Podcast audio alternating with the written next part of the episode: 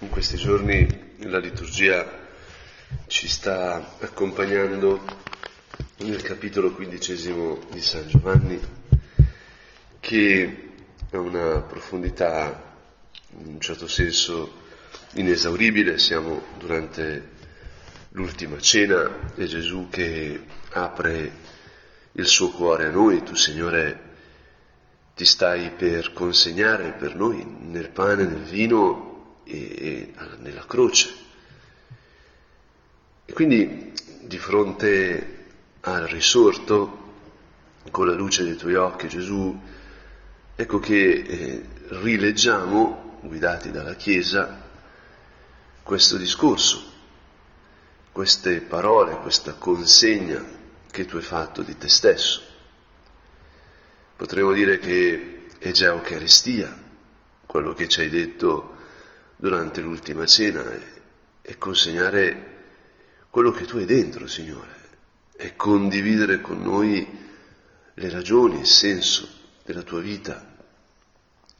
E allora, ecco Signore, che con profonda riverenza, con eh, quasi tremore, che ci accostiamo alle tue parole, non si tratta semplicemente di vedere un miracolo accadere, non si tratta di ricordare un insegnamento morale.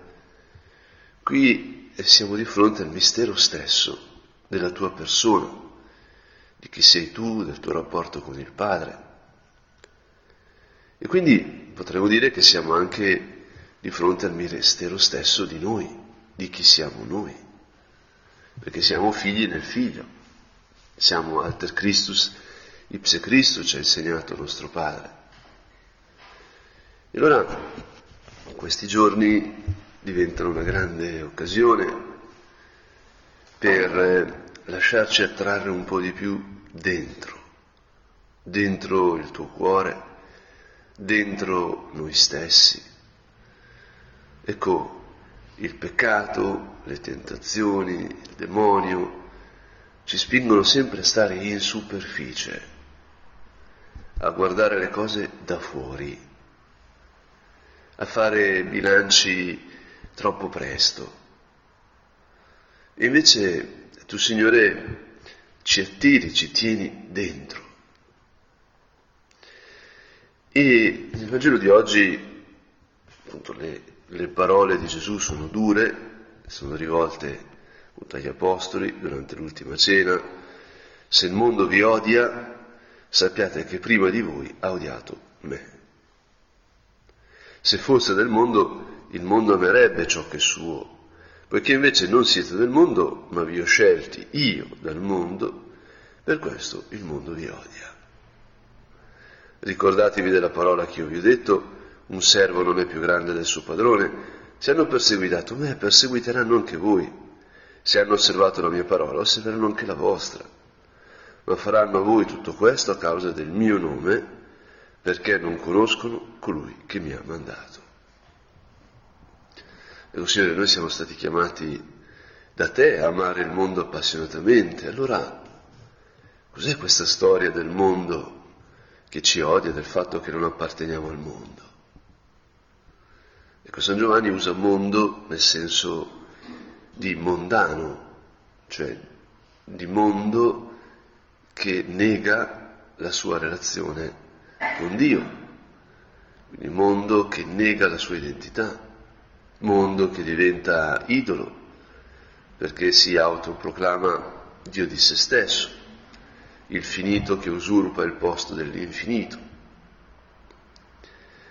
E allora, appunto, la luce di questo diventa più facile cogliere quello che ci sta dicendo Gesù. E così anche poco prima Gesù aveva dato il comandamento nuovo, amarci gli uni gli altri come Lui ci ha amato. Questo è il mio comandamento, che vi amate gli uni gli altri come io ho amato voi. E, e appunto, Signore, è impossibile. Tu sei morto per noi, hai dato la vita per noi, noi facciamo fatica, facciamo fatica appunto a, a dare qualcosa a chi è giusto, a chi ci ama, figurati a chi ci odia. E, e, tu parli chiaro perché stai parlando della tua morte, di quello che tu stai facendo. Nessuno ha un amore più grande di questo, dare la sua vita per i propri amici. Dare la vita. Amare vuol dire dire all'altro tu non dovresti mai morire, quindi muoio io al posto tuo. E ma Signore, io amo davvero. Quando, ecco, tu mi attiri verso questi testi, Signore, ecco, sai che la mia conclusione è che io non amo. Essere disposti a morire. Ieri, appunto, uscendo dall'università, il portiere ha chiuso un attimo prima, quindi mi sono trovato bloccato in università e avevo la bicicletta nell'altra sede e quando il portiere è arrivato era troppo tardi, quindi sono arrivato all'altra sede ed era già chiusa anche quella e quindi sono rimasto senza bicicletta tutto il weekend, che è una stupidata. Pure Signore, perché dare la vita?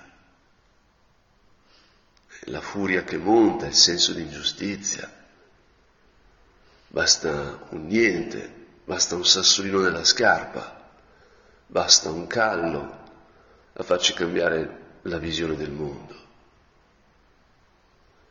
E poi, appunto, quella frase che deve essere interpretata, se no, se no veramente si capisce il contrario. Voi siete miei amici se fate ciò che io vi comando. Voi siete miei amici se fate ciò che vi comando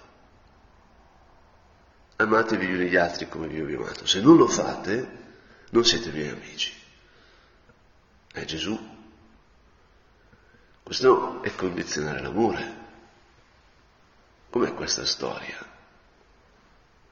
Parli tanto, parli tanto di appunto essere buono di questo padre che crea, che trae dal nulla, i figli di Abramo che vengono fuori dalle pietre, la misericordia perdonare 70 volte 7, la donna adultera, neanche io ti condanno, va a non peccare più, Signore.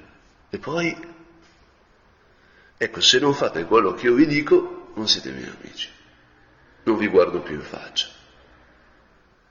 E qui, un po' come per il mondo, emerge una tensione. Ma la cosa bella è che sia nel Vangelo di oggi, appunto, che parla del mondo, sia in quello di ieri, il punto centrale, la soluzione è il Padre, il Padre mio, il Padre mio. Ecco perché il mondo vi perseguita, perché voi non siete del mondo, siete, siete stati scelti da me, separati da me, dal mondo. E santo, santo deriva da sancire, vuol dire proprio questo dire scelto, anche in ebraico kadosh vuol dire questo. Ecco, il punto è che il mondo non conosce il Padre mio, non conoscono mio Padre,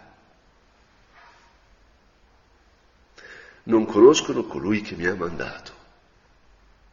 E anche qui il punto è che voi siete miei amici, io non vi ho chiamato servi, non mi chiamo più servi perché il servo non, quello, non sa quello che fa il suo padrone, ma io vi ho chiamato amici perché tutto ciò che ho udito dal Padre mio l'ho fatto conoscere voi. Poi quella frase profondamente consonante, non voi avete scelto me, ma io ho scelto voi e vi ho costituito perché andiate e portiate frutto e il vostro frutto rimanga perché tutto quello che chiederete al Padre nel mio nome ve lo conceda. Questo vi comando, che vi amiate gli uni gli altri. È come un'inclusione. Questo è il mio comandamento, che vi amiate gli uni gli altri come io ho amato voi. E poi, ecco, voi non siete miei amici se non fate ciò che vi comando, è il Padre. E alla fine questo vi comando, che vi amiate gli uni gli altri. Cioè, amarci come lui ci ha amato, richiede guardare suo padre, vedere il mondo a partire da suo padre, partire da questa vita. Ecco, come faccio a essere disposto a morire per l'amico, addirittura per il nemico?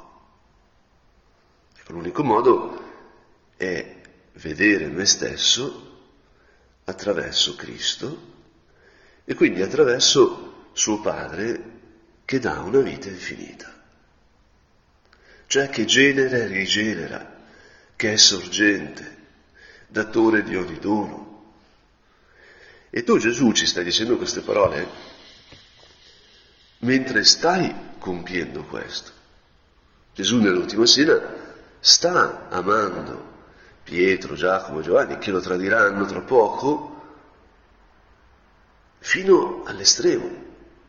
Sta dando la sua vita per loro, per i suoi amici e anche per i suoi amici che sono diventati i suoi nemici, perché appunto praticamente tutti lo hanno tradito.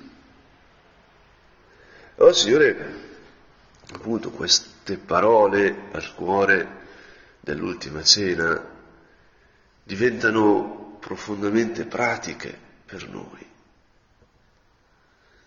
Ogni atto d'amore è un atto di fede nel Padre, perché è dire io non ho bisogno di difendermi, perché il Padre mi dà la vita e me la ridà e me la dà ancora. Ecco, tutto il Vangelo sta diciamo, potremmo dire, può essere riassunto da quella frase che San Giovanni Paolo II ha detto con grande forza. I doni di Dio sono irrevocabili. I doni di Dio sono per sempre. E noi crediamo veramente questo, che i doni di Dio sono irrevocabili. Noi vediamo veramente noi stessi, la nostra vita, la situazione concreta che vediamo, questa epoca nella quale siamo immersi, la vediamo a partire dal Padre, datore di ogni dono, autore di ogni paternità, sorgente di ogni paternità in cielo e in terra, cioè la prima persona della Trinità che non sa fare altro che amare, che generare, e non, non genera un po', non dà qualcosa, ma dà infinitamente, perché è il Padre eterno e quindi dona la vita eterna. E questo dono è irrevocabile perché lo dona Dio, che è l'eternità. Io sono stato scelto, tu sei stata scelta da Cristo per essere figlia di suo Padre. E il dono che hai ricevuto, il dono che costituisce la tua e la mia identità, viene da Dio Padre. E per questo è irrevocabile. Per questo nulla lo può spegnere, lo può ferire, lo può sminuire. E qui, di fronte a Gesù, qui nella messa che stiamo per celebrare, dobbiamo dire ma io credo veramente questo o no? L'opus Dei è questione di fede, perché la Chiesa è questione di fede, perché l'essere uomini è questione di fede, l'essere noi stessi, mantenere la nostra identità. Questo capitolo quindicesimo è iniziato con la frase io sono la vite vera e il Padre mio l'agricoltore. Ogni tralcio che a me non porta frutto lo taglia, ogni tralcio che porta frutto lo pota, perché porti più frutto. Sì, è un po' duro qui, comunque si finisce per terra, o perché ci si secca o perché si viene potati. Voi siete già puri a causa della parola che vi ho annunciato, rimanete in me e io in voi. Come il tralcio non può portare frutto da se stesso se non rimane nella vite, così neanche voi se non rimanete in me. Voi siete la vite, cioè io sono la vite, voi i tralci. Ecco, Signore, i doni di Dio sono irrevocabili perché ce li dà Dio, che è sorgente infinita. E allora la nostra vita si gioca sul rimanere attaccati alla vite. E è proprio, è proprio come una pianta, è proprio la vita. Il figlio è figlio di questo padre e il figlio si è fatto carne, e allora io devo essere attaccato a questa carne per essere messo in relazione, in comunione con questo padre, i cui doni sono irrevocabili. E però questo padre pota, questo padre fa sentire il limite. Gesù stesso dice, ecco, se, se non amate come me non siete miei amici. Ma tu Gesù stai dicendo, se non vi girate verso il sole non vi abbronzate, se non andate alla fonte non vi dissetate. Noi dobbiamo leggere questo testo magari con gli occhi della Samaritana, al pozzo, si scires donum Dei, se conoscessi il dono di Dio. E chi è colui che ti chiede da bere? Tu stesso glielo avresti chiesto e ti avrebbe dato, ecco, acqua viva. Tu puoi essere sorgente di acqua viva se conoscessi il dono di Dio. Noi, Signore, abbiamo visto nella nostra vita tanti doni, abbiamo fatto tanti doni, i regali di Natale, i regali di compleanno, i regali ai matrimoni. Ma Signore, noi siamo dono, il mondo è dono e si mondanizza, si secolarizza quando non si conosce più a partire dalla relazione col Padre, a partire dalla sorgente del dono.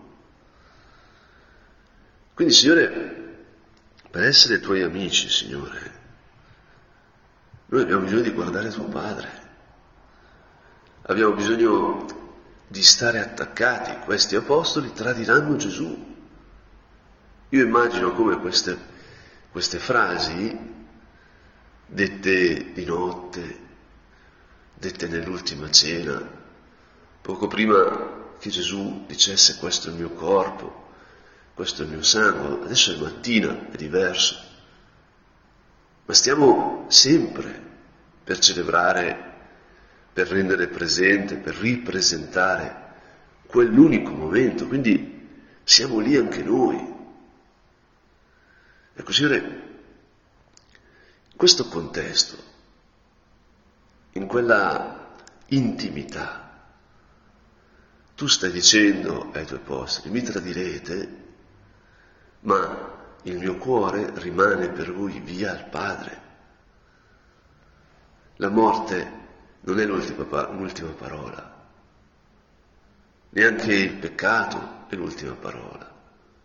Non solo la morte del corpo, ma neanche la morte dell'anima, perché io posso far risorgere, perché sono figlio di questo Padre. E questo è molto pratico, è molto concreto, è per la vita di tutti i giorni proprio, non è solo l'Eucaristia, non è solo la liturgia, non è solo la messa, non è solo quando preghiamo, perché tu e io siamo doni di questo Dio di questo Padre. E allora anche l'essere potati, anche l'essere così sbattuti di fronte ai limiti che purtroppo tocchiamo in noi e fuori di noi, alla luce di queste parole di Gesù, alla luce di quello che tu, Signore, stai facendo, fai, hai fatto una volta per tutte, e quindi fai per sempre, ecco diventa qualcosa di potentissimo. Dal dono dobbiamo risalire al donatore. La buona notizia è qui.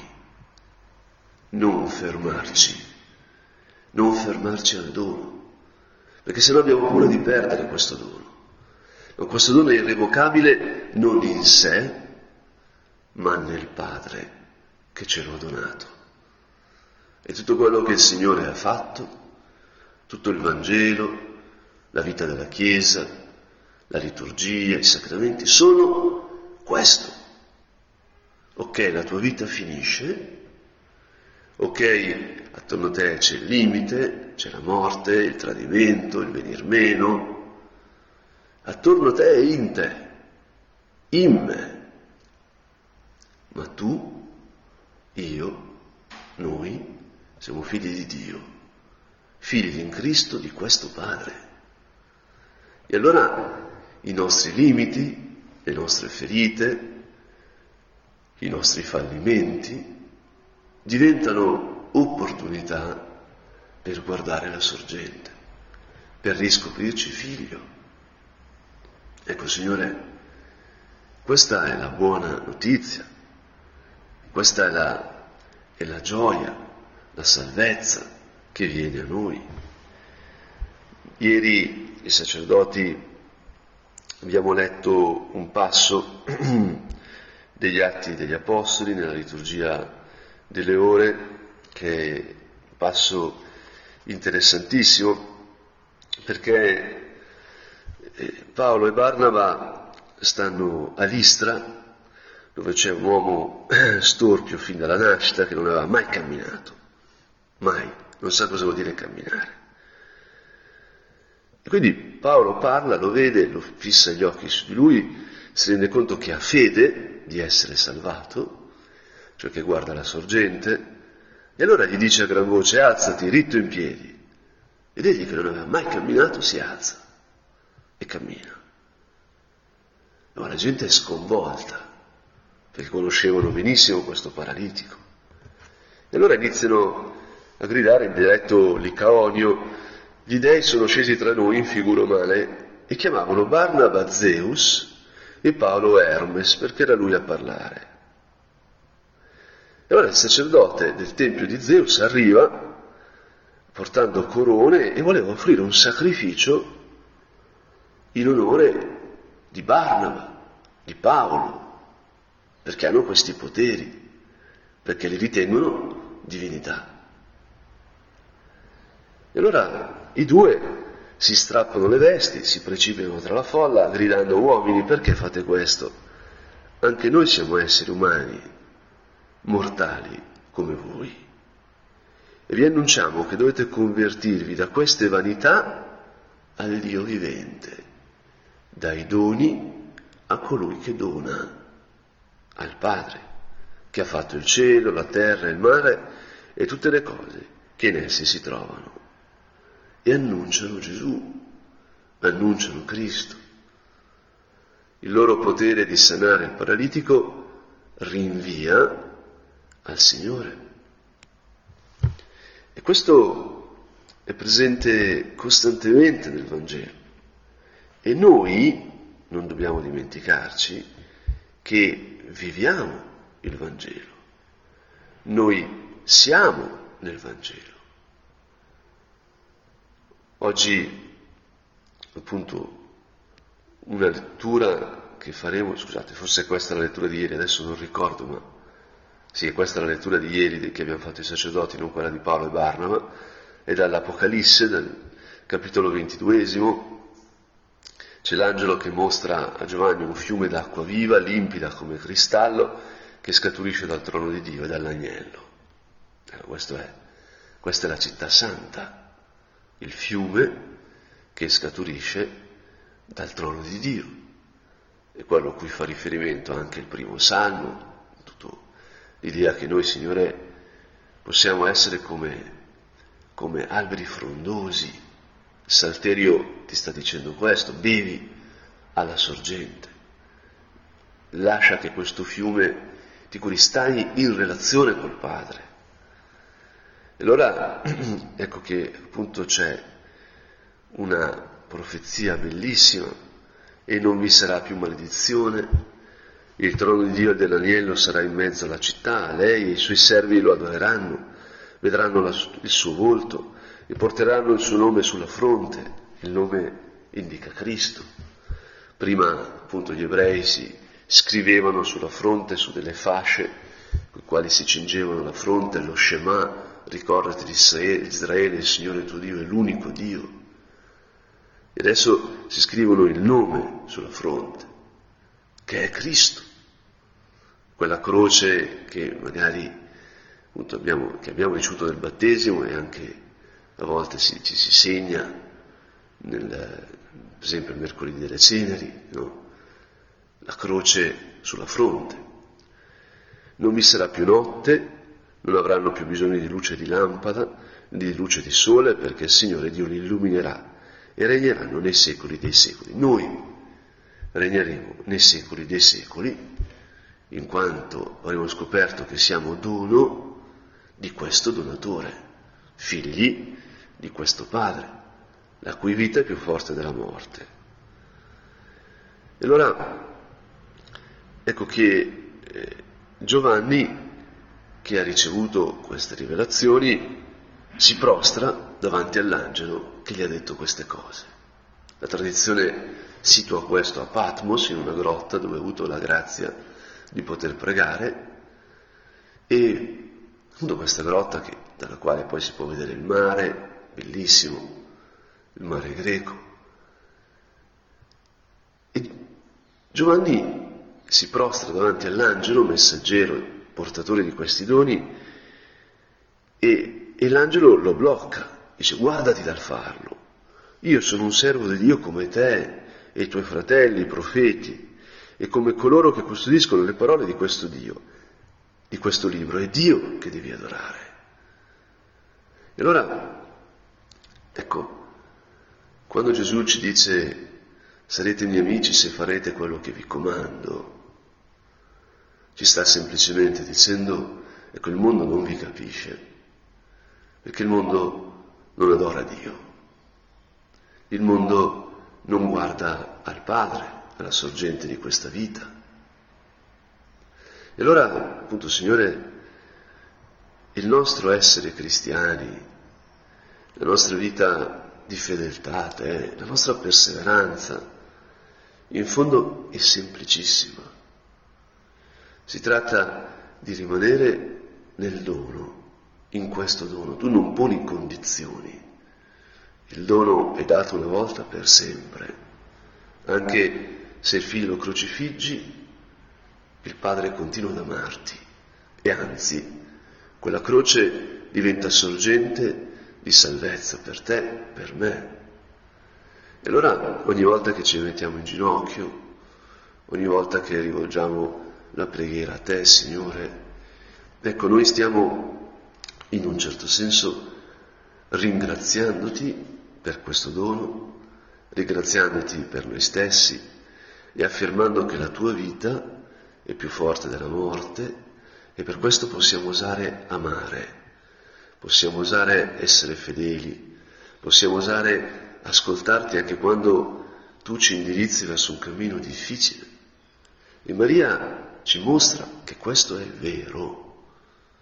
Il mese di maggio ci serve proprio per entrare insieme a Maria in questa logica della risurrezione lei di fronte al figlio crocifisso, di fronte al figlio morto e posto nel sepolcro, ha continuato a credere che i doni di Dio sono irrevocabili, perché quel figlio gliel'aveva donato il Padre, dando quello Spirito Santo da cui ombra era stata coperta.